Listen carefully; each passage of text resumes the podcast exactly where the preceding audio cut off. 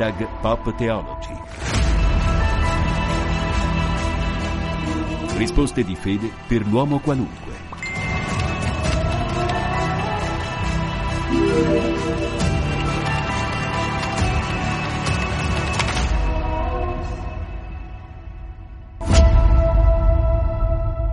Benvenuti da Federico Piana ad Hashtag Pop Theology, la trasmissione che risponde alle vostre domande di fede, alle vostre domande di senso.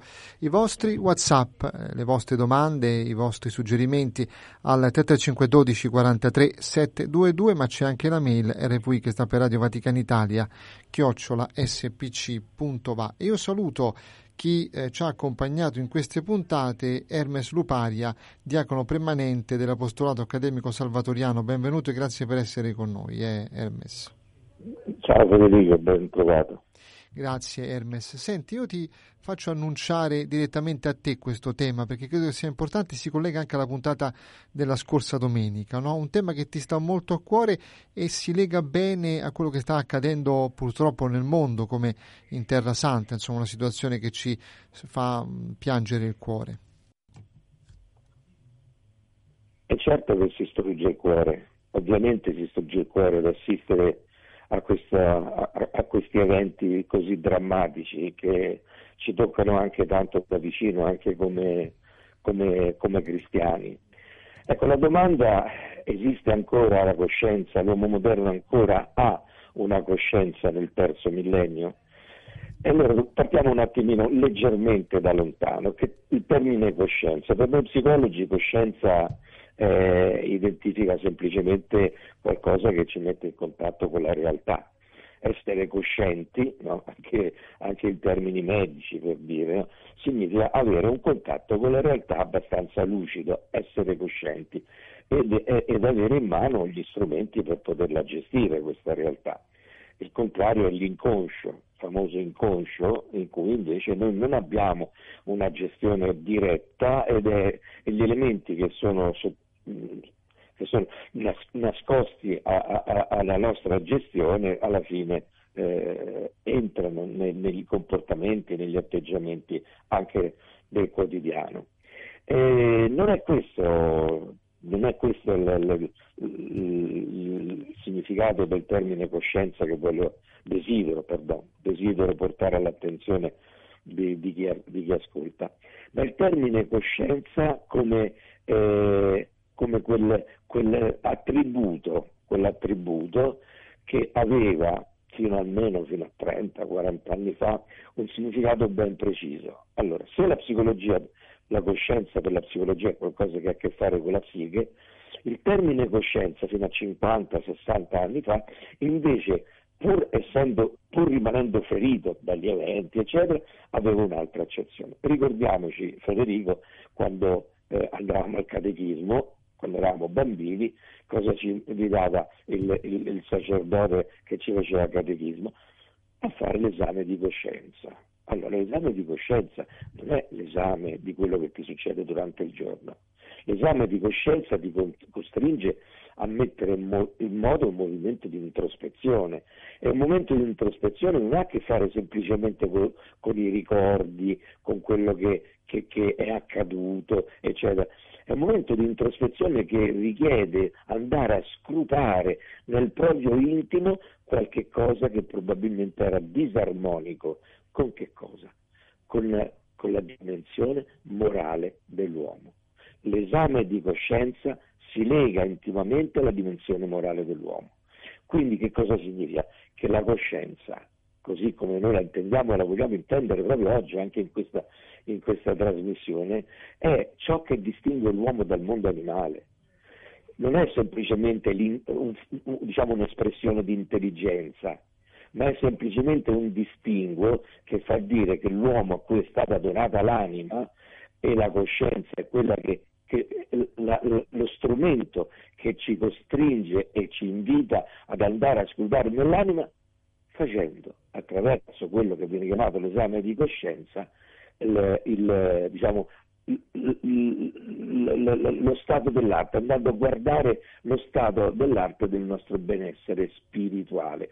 Oh, quando dico esame di coscienza in termini spirituali, no, non lo dico in termini, non, non parlo in termini confessionali, io ho parlato dell'essere umano, cioè di, quest, di questa creatura di Dio e tutti hanno avuto questo dono, questo dono di poter accedere a, a, ne, negli ambiti più, più reconditi che non possono non avere a che fare con la dimensione morale. E se hanno a che fare con la dimensione morale non possono altro che eh, essere eh, elementi, elementi di, di, comprensione di ciò che nella vita è bene e ciò che nella vita è male, ovviamente sempre eh, rispetto, rispetto a, a, a, alla logica di Dio, non alla logica dell'uomo. E invece il bene e il male, nella coscienza così come oggi viene compresa, nella logica dell'uomo, è un termine molto elastico, molto elastico. Cioè qualcuno può dire di avere, di avere coscienza e qualcuno può dire di non averla questa coscienza, oppure di avere una coscienza a, di, a macchie di pelle di leopardo. Significa a, eh, a seconda di ciò che in qualche modo gli, gli, eventi mi sottopongono, la mia coscienza si muove in una direzione molto plastica, molto, molto elastica. E macchia di leopardo significa che ci sono degli eventi che incontrano il mio favore e io ne sono consapevole, e degli eventi che io uso un termine tecnico, scotomizzo, significa che escludo da, dalla mia visuale. Eppure se noi ci ricordiamo, quando qualcuno faceva qualcosa di male, perlomeno io ricordo i miei nonni, mia, mia madre, mio padre, e faceva qualcosa di male, veniva proprio da sé dire, ma non hai una coscienza. Dice, non, ma non ti rendi conto del male che hai fatto? No, era di più, ma non hai una coscienza, ma sei consapevole del male che, che stai facendo? E questo, questo, è il significato profondo che noi dobbiamo recuperare. E l'uomo moderno in questo momento è talmente legato ad una visione ideologica di ciò che accade all'esterno che non è più capace di fare una introspezione adeguata. Introspezione, perché quando la verità, quando la verità mi viene, vado a, a, dire, a costruire la mia verità con quello che ho chiamato in un testo, in un libro, con il pensiero minimo, pensiero minimo significa attraverso due o tre ingrammi, due o tre immagini, io chiudo e, e do immediatamente una definizione eh, assertiva. assertiva. Due, tre immagini e do definizione assertiva. Siamo molto lontani dalla coscienza. Questa è una decodifica di ordine psicologico che soggiace inevitabilmente quando ci, ci troviamo di, di, fronte a eventi come quelli che stiamo vedendo in Medio Oriente, soggiace all, all, all'ideologia. Se, se, ricordi Federico, quando la conclusione del, della, della, trasmissione dell'altra volta, feci, tu mi facesti una domanda molto interessante e io ti risposi così. Tu dicesti come si può fare? E io ti risposi, eh, non si troverà mai una soluzione perché eh, eh, come noi stiamo approcciando il problema. E come stiamo approcciando il problema? Cercando chi ha ragione. Ok? Chi ha ragione. E chiaramente chi ha ragione. E, e, una parte è convinta di avere ragione e un'altra parte è convinta di avere ragione, significa che chi eh, eh, getta il suo sguardo eh, eh, eh sembra quasi una, un'adesione da tifosi, da tifosi, chi getta lo sguardo inclina più da una parte o dall'altra, ma non perché ha approcciato in profondità il problema, semplicemente perché ideologicamente dice la verità sta da questa parte. E allora io che dissi? Non bisogna cercare chi ha ragione, ma le ragioni. E le ragioni, le ragioni sono inclementi, sono inclementi perché costringono a vedere la storia oggettiva, la storia e a dover soggiacere e quindi a perdere sicuramente una parte delle proprie certezze, sia dall'uno che dall'altra parte, in favore della, di una verità oggettiva, di una verità oggettiva. Altrimenti, quello che sta avvenendo sotto i nostri occhi, si, eh, eh, vengono attivate le contromisure o i meccanismi di difesa chiamiamoli meccanismi di difesa, che devono stravolgere anche attraverso eh, diciamo, azioni non dico criminali, ma truffaldine, anche a stravolgere la verità in maniera eh, cosciente, in maniera eh, volontaria. Certo. Senti, io in maniera ti, volontaria. ti chiedo questo, mi è venuto in mente una cosa quando tu prima dicevi appunto della coscienza no? che si è un po' persa. Ecco, io ti chiedo perché abbiamo perso questa eh, nozione reale della coscienza che poi interessa a noi cristiani non solo a livello personale ma anche collettivo, intendo delle società.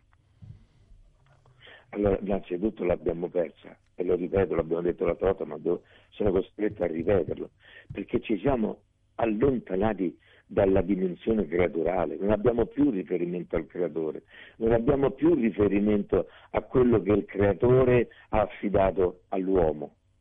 Non, non abbiamo più questo riferimento elevato, elevatissimo. E quando noi alziamo lo sguardo verso il creatore, verso questo Padre buono e misericordioso, e da creature imperfette, non possiamo non riconoscere che qualche volta facciamo bene e qualche volta facciamo male. Ma se nel momento in cui io assurgo da, da, creato, da, da, creatura, io mi invento di essere una monade creatrice, di un creatore, creatore di, di, me stesso, questo contatto con il bene e il male non ce l'ho più, anzi non lo voglio più. Ecco che cosa contraddistingue questo tempo. È un tempo in cui la morale o, o, o ciò che è immorale è nelle mani del singolo secondo la sua visione della vita, la sua visione personale. È meglio non avere una coscienza. Cioè, per l'uomo moderno avere una coscienza è scomodo, è scomodo perché costringe l'uomo a guardarsi in faccia, a guardarsi allo specchio. E l'uomo, vuole, l'uomo moderno non vuole guardarsi allo specchio, perché lo, lo specchio è, non, non, fa scappare, non fa scappare. E allora che cosa faccio? Non, non rifletto, non approfondisco, non approfondisco e allora sono padrone di me stesso e faccio quello che voglio. Questo vale nei singoli, nelle comunità e anche a livello geopolitico. E poi la, qual è l'arma più usata per poter mettere a tacere la coscienza? È la menzogna. Ma la peggiore, e sai qual è dico la, la peggiore? È la menzogna di cui io eh, eh, non, che non voglio riconoscere, che spaccio come verità, di cui addirittura mi autoconvinco che sia verità. Ed è tremendo questo perché è a cavallo tra così, la malizia e la patologia psichiatrica. Sì, perché io pre- credo no, che, correggimi se sbaglio, Hermes, che eh, se io non voglio avere più la coscienza, prima di ingannare gli altri devo ingannare me stesso, quindi ho questa necessità, no? e quindi poi alla fine non mi accorgo più neanche di ingannare gli altri perché se credo a quella verità per me è una verità e la spaccio come tale quindi è complicato anche far riacquisire la coscienza agli altri e, e alle società e al mondo o mi sbaglio? Eh, eh, no, no, non ti sbagli minimamente quindi immagina, eh, immagina di fronte a quale, eh, a quale ostacolo si trova davanti la società moderna il mondo attuale, di fronte a quale ostacolo? dove io spaccio una menzogna eh, eh, plateale, plateale convinto di dire la verità, e la dico grossa voglio dire, ma questo è veramente eh, avviene a tutti i livelli, anche a livello politico, anche a livello politico, anche a livello dei, dei, grandi, dei, dei grandi, dibattiti, a livello, a livello nazionale, a livello, eh, a, livello internazionale. Io spaccio quello che dico convinto di dire, convinto che sto dando verità. Ora, se per caso lo faccio eh, con dolo, questo, eh, conse- e, e, non penso alle conseguenze di quello che sto dicendo, eh, allora permettimi di usare un'altra volta questo termine, è diabolica questa cosa. Cioè se io so che sto dicendo una menzogna, una menzogna, e mi serve per spostare l'asse degli equilibri o da una parte o dall'altra, quindi vedi non stiamo parteggiando per nessuno ed è diabolica questa cosa, perché non è la buggiola dentro casa, è un qualche cosa che ci sta ci sta avviando verso una catastrofe, una catastrofe intanto umanitaria a livello locale, ma poi una catastrofe anche bellica a livello mondiale. A livello mondiale. Certo, senti, io ti chiedo, eh, le religioni e soprattutto la religione cattolica, come può essere eh, motore per la riscoperta della coscienza eh, del singolo e collettiva? Ecco, che ruolo hanno le religioni, e ti ripeto soprattutto quella cattolica, nella riscoperta della coscienza, nel far riprendere a questo mondo impazzito l'idea che ha una coscienza e che deve rispondere a quella coscienza. No? Tu prima parlavi di un avvicinamento che ci deve essere al creatore ma che non c'è più, quindi ci siamo allontanati. Ma io do, un po' come, come cristiano cattolico un pochino tiro un po' l'acqua al, al, mio mulino, la religione cattolica ancora ha la, la fiamma pilota accesa per poter ristabilire il contatto tra tra l'uomo e il suo intimo, il fatto stesso di quello che, di quello che si sta, eh, di come si sta muovendo, per esempio anche in Terra Santa. In Terra Santa, non so se ha sentito il parroco di Gaza, se ha sentito i due parroci dei due paesi, dei due paesini in Palestina, non c'è una parola di astio verso nessuno, c'è la consapevolezza soltanto del dolore che si sta seminando intorno a loro e lo testimoniano senza acrimonia. Ecco, per questo dico che siamo in un certo senso non soltanto una fiammella pilota per quello che può essere anche una crescita, una maturazione anche de, del, del popolo cristiano e del popolo cattolico, anche nella sua vita quotidiana, nella sua vita quotidiana, perché questo evento, un po' come il Covid, deve, deve invitarci a rivedere tutta la nostra vita, eh? perché noi siamo in guerra, noi siamo in guerra. Noi siamo, mi sembra, cattolico, significa universale. E allora significa che anche se Gaza ha una parrocchietta di 150 anime di, di cristiani cattolici, vuol dire che noi cristiani cattolici, tutti, tutto il mondo, 800 milioni di quelli che siamo, in comunione, in comunione di, di, di, di fede, in comunione di spirito, siamo in una situazione di guerra insieme a Gaza, non ne, non ne subiamo le conseguenze, ma il cuore ci deve, ci deve vedere lì, ci deve vedere, vedere con, con, credo si chiami Patrick, con padre Patrick, che, che è un nostro confratello, è anche un fratello di confessione. E, e quindi no, noi, noi, siamo, noi siamo orientati, come cattolici siamo ben orientati, aumentando un pochino di più il coraggio, il coraggio della profezia di cui abbiamo parlato e Pizzaballa, eh, Cardinale Pizzaballa è stato eccezionale perché in quella, quell'appello dice, dice le cose come stanno, dice le cose come stanno, non ha paura, non ha paura. Non l'ha fatto solo lui però, l'hanno fatto anche in, è stato fatto anche in un altro contesto in cui probabilmente, non, so, non è un discorso politico mio, Gutierrez quando dice è vera questa cosa, questo orrore, ma è vero anche quello che sta soffrendo il popolo palestinese. Ma sai che ha fatto per me? Si è messo una mano sulla coscienza. O sceglieva la via, la via degli equilibrismi politici, oppure ha seguito quello che gli dettava la coscienza. E la coscienza è questo, che l'orrore è orrore, il terrore è terrore, la paura è paura, eh, la morte è morte, il cuore di una madre da una parte, il cuore di una madre dall'altra, è lo stesso, identico. E quindi è questa la nostra visione, la visione cattolica. Ora, io non conosco la visione delle altre religioni, però è vero anche che quello che noi vediamo non è la coscienza degli individui che appare al nostro sguardo, ma sono tutti i giochi, i giochi geopolitici. Non, non è un incontro-scontro di religioni, ma un incontro-scontro di tutte logiche geopolitiche che sono talvolta anche molto perverse, diciamo la verità. Certo. Eh, senti, tornando all'esperienza personale della coscienza, eh, eh, i singoli no, eh, come possono riscoprirla, cioè come possono togliersi eh, questo peso, diciamo così, perché io credo che riscoprire la coscienza vuol dire essere più fedeli al progetto creaturale di Dio, no? che ci vuole veramente liberi. Ecco, come possiamo noi eh, riuscire a toglierci questa maschera e affrontare quelli che sono le nostre debolezze, le nostre virtù, i nostri vizi, eh, i nostri peccati, insomma. Qual è la strada secondo te che abbiamo, eh, papà, mamma di famiglia, eh, anziani, giovani? Eh, molti, vabbè, i religiosi lo fanno eh, lo fanno proprio con, con, una certa cadenza. Per default, I, diciamo. Per... Gli esercizi spirituali. Sì. No?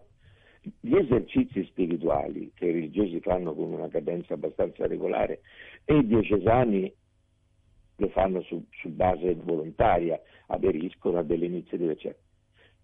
Dove devono, cosa si prefiggono gli esercizi spirituali? Gli esercizi spirituali si prefiggono di darsi un tempo di riflessione nel guardare dentro di sé. Quindi va proprio riscoperto quello che c'era stato indicato e considerarlo come la via maestra per ripulire, da ripulire dentro di noi, quelle, imparare a meglio a ripulire, a ripulire dentro di noi, a ripulire tutte le insidie, le tentazioni di edulcorare, di camuffare, eh, e, e, e, questo richiede ovviamente coraggio, di camuffare e fare gli, veramente l'esame di coscienza. Tu immagina marito e moglie che se ne vanno a dormire che fino a, a mezz'ora prima si, si, sono presi a sciabolare. Che cosa, eh, che cosa può, ne può derivare in quella notte se i tamburi di guerra e tutto il turbinare nella mente di uno e dell'altro, dei pro e dei contro, del, del, delle, delle, dei tumulti dell'orgoglio, dei tumulti della stesità, che cosa ne potrà de- derivare per il giorno dopo?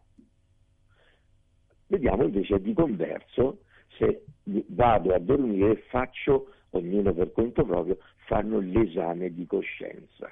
L'esame di coscienza o lo fai guardando in faccia la verità, altrimenti, quindi il vero e proprio esame di coscienza, o, o, ne, o ne deriva che c'è una verità anche scomoda, può essere anche scomoda, oppure vuol dire che io ho continuato a mentire a me stesso.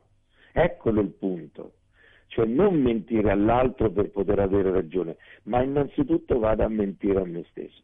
L'esame di coscienza è un qualche cosa, è uno strumento bellissimo, insieme anche al diario spirituale, eh, che sarebbe una, veramente il top del top, perché quel quadernino diventa veramente lo specchio della verità che nessuno mai vedrà, si chiude in un cassetto e si chiude a chiave. L'esame di coscienza è lo strumento più efficace per poter rivedere, rivedere il, diciamo, il, il, futuro prossimo, che può essere anche il giorno dopo, con altri occhi. Per esempio, svegliarsi e dire scusa, ho sbagliato, scusa se ti ho offeso, scusa, eh, rivediamo un po' tutte le cose, eh, vediamole in una maniera meno, meno astiosa e, e, e meno, eh, meno, da guerra, meno da guerra. Per me lo strumento più, più vale a tutti i livelli, eh, è quello di farsi un esame di coscienza. Certo. Per cui o se ne esce menzogneri o se ne esce con una verità che non può essere più nascosta, nascosta. Okay. Eh, certamente. Senti, abbiamo cinque minuti ancora. Io ti chiedo, c'è una piccola bugia o piccolo grande, adesso deciderei tu la grandezza, però che tutti quanti ci diciamo per evitare ad esempio gli esercizi spirituali, per evitare l'esame di coscienza, non ho tempo, nella mia giornata lo vorrei fare, ma non ho tempo, la famiglia, i figli, eh, gli impegni del lavoro, gli impegni quotidiani, eccetera, quando magari eh, potrei farlo, succede sempre qualche cosa e il tempo non c'è mai. Questa è una piccola grande bugia che sappiamo che ci diciamo tutti, no Hermes? E come si affronta questa bugia che ti sarei sentito dire tante volte, no? Ma sì, questa è la, la bugia più diffusa. È la bugia più diffusa, ma anche quella più pericolosa, perché chi la dice è convinto, di, è convinto così, è convinto di non avere tempo, ma non c'ha tempo per per fare tante tante cose che vorrebbe fare e non fa. E il tempo si trova, il tempo per le cose importanti si provano, però si trova. Però c'è una cosa, se io metto in ordine, queste sono le cose che dico a, a, molti, ai miei, miei pazienti, se io comincio a fare l'ordine di priorità delle cose importanti, e mettiamo che nell'ordine di priorità, con sincerità d'animo, ci sta, io la sera voglio fare l'esame di coscienza. Hm? Se io questa priorità la metto già al, al quarto posto, al quarto posto non ci arriverò mai perché c'è la prima, la seconda, la terza e la quarta non ci arriverò mai. Quindi devo dargli un ordine di priorità che al massimo deve stare tra le due priorità, le due priorità, dove io mi prendo un tempo per me e, questo, e su questo siamo tutti quanti deficitari, un tempo per me al di, so, al di sopra di tutti gli altri impegni è una, una, una, un oblò, una finestra alla quale io non voglio rinunciare, alla quale non voglio rinunciare. Ma su questo ci siamo dentro tutti, laici e preti. Tutti ci stiamo dentro, perché poi alla fine, alla fine rischiamo di dire, che ne so, arrivare alla, alla compieta che se no arriviamo al, al, al primo versetto del, della compieta, perché poi stram, stramazziamo. Cioè, è, è, una, è, una, scelta di vita, è una decisione di vita, è un, dire, un atto di altissima igiene spirituale, quella di andare a vedere quello che noi abbiamo accumulato nella giornata, tutte le scorie che abbiamo, abbiamo accumulato e la verità è quella che fa da ventilabro, è quella che elimina le scorie e fa emergere solo quello che conta al di sopra di tutte quelle che sono poi le, le, le, le difficoltà dell'uomo, eh, l'orgoglio, eh, la superbia, la vanagloria, l'ira, eccetera. Queste sono le scorie che sono apparse in varie forme, eh, in varie forme durante, durante, la giornata. Ma davanti all'esame di coscienza, io mi sono arrabbiato, arrabbiato senza nessuna ragione chiara ed evidente con mio figlio o con mia moglie. Se me lo dico davanti all'esame di coscienza e non voglio mentire, mentire, cioè non voglio utilizzare questo escamotage che passa attraverso questa, quello che sto per dire. Sì però, eh? cioè sì è vero però, sì però, è, è un, un, il, quel però annulla tutto il sì, cioè quel però annulla tutta la coscienza del sì, dove io riconosco determinati eh, miei eh, difetti, azioni difettose, eccetera, però, e allora trovo qualcos'altro che, che, non dipende da me, che ha indotto, ha indotto. Allora, questo sì però, lo vediamo anche oggi purtroppo nella situazione drammatica del Medio Oriente, eh? questo sì però, quanti milioni di persone quando osservano questo, questo disastro totale, sì però, però con questo sì però incappano ovviamente nella visione ideologica, quella del tifoso, o aderisco alle ragioni dell'uno e non aderisco alle ragioni dell'altro e quindi la mia coscienza diventa elastica e diventa di bocca buona per uno e, di, e diventa feroce verso, verso l'altro, Bene. allontanandosi dalle ragioni. Bene Hermes, io ti ringrazio, non abbiamo purtroppo altro tempo e ti ringrazio per averci accompagnato in queste puntate, eh, queste puntate che ci hanno fatto riflettere Hermes, davvero grazie. E io ricordo appunto Hermes Luparia, diacono presidente dell'apostolato accademico salvatoriano. Hermes, se in 30 secondi dai anche il sito dell'apostolato accademico salvatoriano, perché magari eh, ti vogliono continuare a sentire, magari in altre situazioni, magari vogliono conoscere quello che fai tu e che fa l'apostolato. Allora, il sito è molto semplice, www.apostolatosalvatoriano.it, ma invito anche ad andare su Facebook, Apostolato Salvatoriano. Va bene, grazie allora a Hermes Luparia e noi ci diamo appuntamento con eh, Pop, Theology la prossima settimana. Vi ricordo la possibilità ancora di mandare i vostri WhatsApp, le vostre domande 33512 43 722.